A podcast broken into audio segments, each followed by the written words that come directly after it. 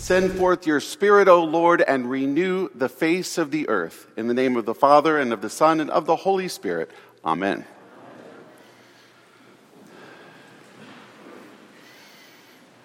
A mighty wind sweeps through this room.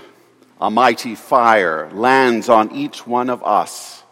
A mighty power given this day, the Almighty's power on Pentecost.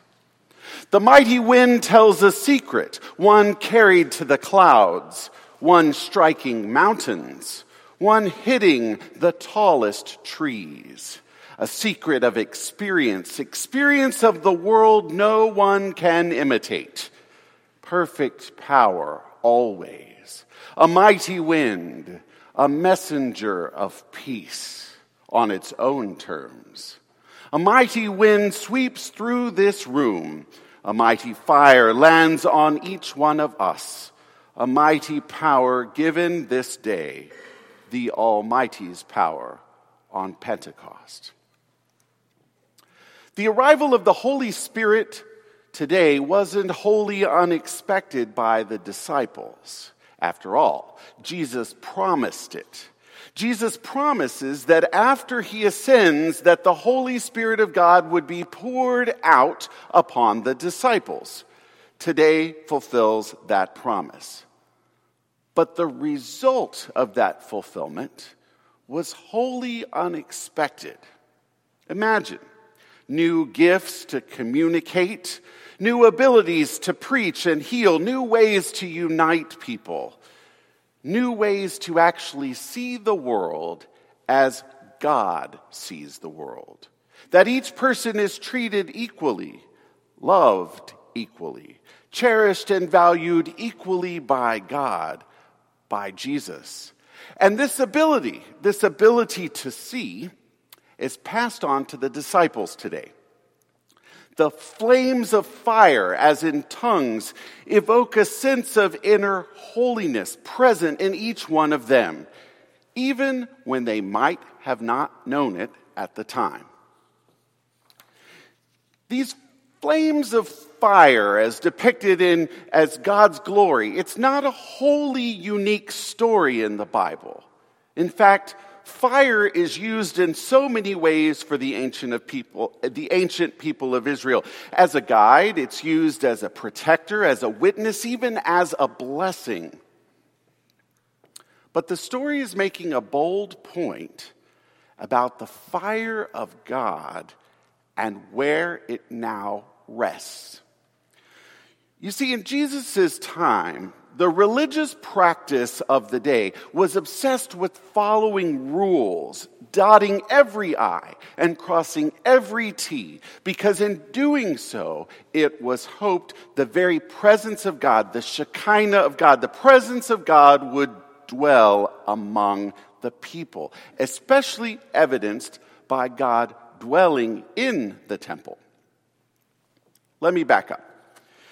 In the first temple in Jerusalem, built by King Solomon around the year 800 BC, the tradition tells us that when the temple was finally completed, there's this great depiction of this in the second book of Kings. When the temple was finally completed, the full presence of the Almighty God filled the Holy of Holies. And several readings, several accounts tell us that the glory of the Lord had shone all around.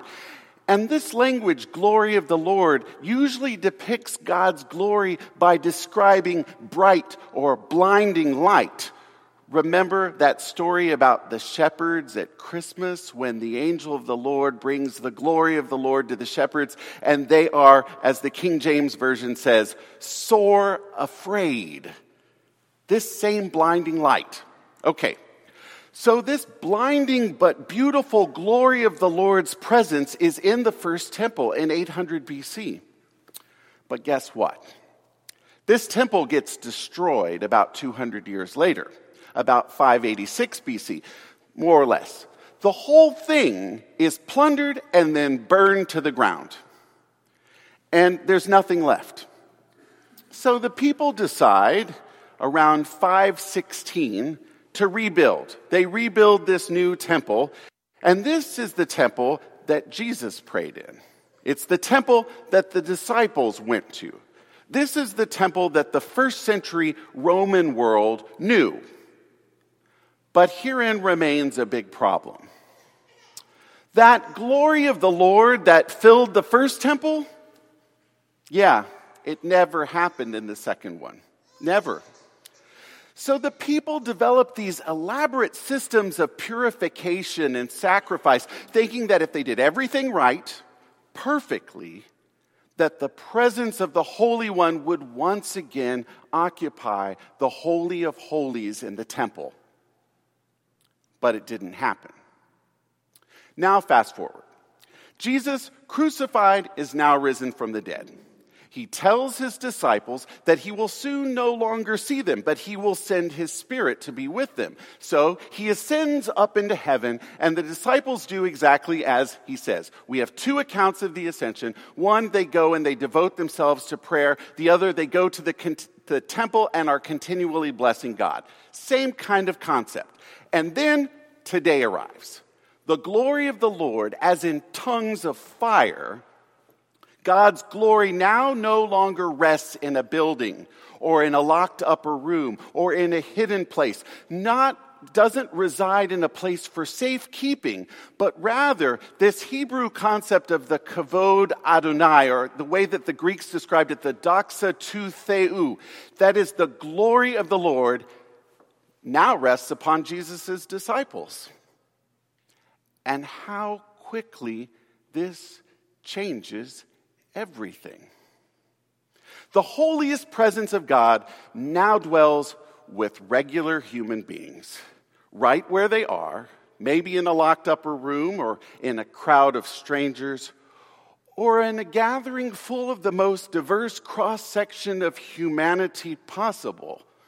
The holiest presence of God now dwells with us, upon us in us. God's Spirit has now been put upon us now. And so the disciples break free from being, being private about their willingness to follow Jesus. Peter, St. Peter, who's often depicted in biblical stories as either getting things really right or really wrong, suddenly he can stand up and speak with eloquence and boldness to a crowd of people. Later on in the story, other disciples start setting their face on other lands. Still, others stay in Jerusalem and they advocate for the protection of orphans, widows, those in their society who had no voice. They all begin to take on a ministry because the Holy Spirit gave them the ability as they had need. The Holy Spirit called them to a new reality of what life can actually be. And the Spirit does the same thing to us today. We even have a witness to this. We have a witness to this subtle and gentle but pervasive prompting of the Spirit when we celebrate a baptism today the baptism of Margaret Lillian Gaspar.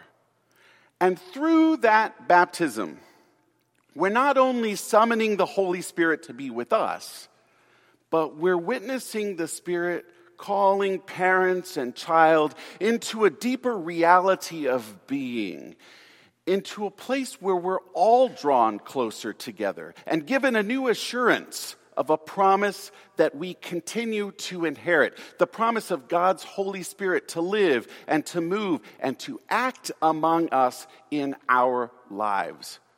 We recognize this by the lighting of our paschal candle, by the lighting of a baptismal candle that we will light in a few minutes, that the tongues of flame are not ever extinguished. These tongues of flame are not ever extinguished, and that the power of God is not going to be stopped in the world because you are in the world. You, as the disciples of Jesus, you, as the people of light and love, as the people who bring healing into this world, you bring the light of God and the tongues of fire of the Holy Spirit with you everywhere that you go. Bringing a message of peace, a message of what's traditionally called the fruits of the Spirit, a message of love, joy, peace, forbearance, kindness, goodness, faithfulness, gentleness, self control. The Holy Spirit is renewing you and giving you these things as we speak. What will you do with such gifts? This might be tough news considering what we've heard that has taken place in London. And so, with the help of the Reverend Andrew Kane, a friend of mine who's a priest in London, I offer his observation for today. Let us not kid ourselves that our faith is ever going to take us out of the world with all the risks and fears inherent in our society. Though, of course, in worship and prayer, there will be moments when we see beyond this world to the glory that is ours in Christ. But if we have to live in the here and now, but we do have to live in the here and now with all that goes with that. Every one of us here has been in the position of wishing that God would take from us some challenge and hurt and danger that we have struggled to face. The promise of our faith is not that. The promise of our faith is not that God will take away from us in this world, that in some way simply because we pray that all will be all right. I'm sorry, I cannot promise you that, and God doesn't promise you that. And if anyone does in the name of God, they're lying to you. What is promised is that God will be with us, alongside us, and the gift of the Holy Spirit will be in us in order to equip us to endure, and perhaps even we might dare to hope to flourish. The Holy Spirit gives us the spiritual gifts that we need to face the challenges of our day. The glory of the Lord now rests upon you and gives you joy and love and peace and forbearance and kindness, goodness, faithfulness, gentleness, and self control. Those tongues of fire, they rest upon us, giving us new gifts of communication or ways of reaching out, healing, uniting, giving us a new way to see the world, to see the world as God sees the world. What will you do with such empowerment? A mighty wind sweeps through this room. A mighty fire lands on each one of us. A mighty power given this day, the Almighty's power on Pentecost.